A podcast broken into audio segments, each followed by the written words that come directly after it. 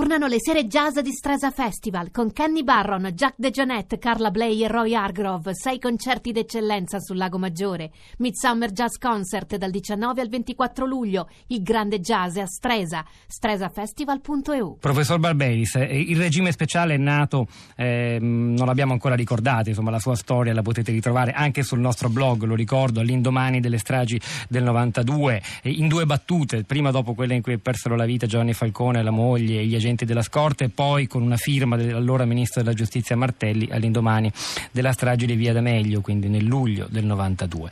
Eh, quindi sull'onda anche di una grande emotività e di una decisione netta di eh, reagire, perché lo Stato era stato colpito al cuore in sue due figure simbolo e non soltanto simbolo. Eh, stiamo, continua ad essere una violazione di un limite, secondo lei ha ragione Delia, che ne pensa? Sì, io sono d'accordo con lui. Eh, anche la storia del 41 bis eh, lo conferma.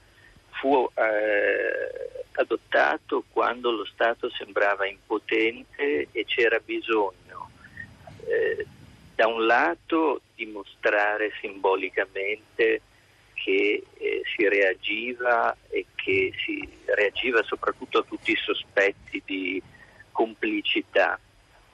E, ehm, questo però eh, forse non è più vero, nel senso che la, la mafia di allora, agricola, cosa nostra, eh, non è più la mafia vincente, come dimostra il fatto stesso che i suoi due capi principali, Rina e Provenzano, sono stati arrestati, sicché oggi eh, ossia oltre vent'anni di distanza e in condizioni diverse quali i veri nemici.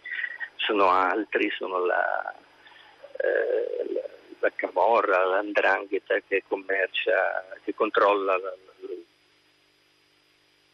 eh, aspetti del 41 bis sono diventati, ammesso che fossero giustificabili prima, del tutto ingiustificabili.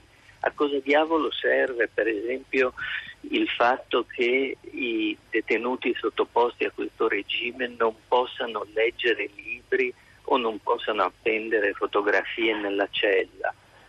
Veramente non, non si riesce a comprenderlo se non nell'ottica che diceva Delia di una, io direi, illecita, incostituzionale pressione psicologica per ottenere collaborazione suppongo che se si facesse mai un referendum anche su questo, eh. le, le, posizioni di noi giuristi, direi, piuttosto che garantisti, sarebbero assolutamente minoritarie. Vorrei però insistere sul fatto che non è questione di essere buoni con personaggi spietati come sicuramente e pericolosi come sicuramente è stato Provenzano. Si tratta semplicemente di ragionare e di distinguere eh, c'è una parte del 41 bis che è costituzionalmente giustificabile per esigenze di impedire le comunicazioni tra i boss e le loro organizzazioni, con quell'unico dubbio sollevato da Delia che a volte potrebbe essere utile farli comunicare e registrare le comunicazioni. Comunque, rispetto a questo aspetto, il 41 bis si giustifica come uno strumento eh, razionale per eh, impedire ai capi di continuare a comandare dal carcere.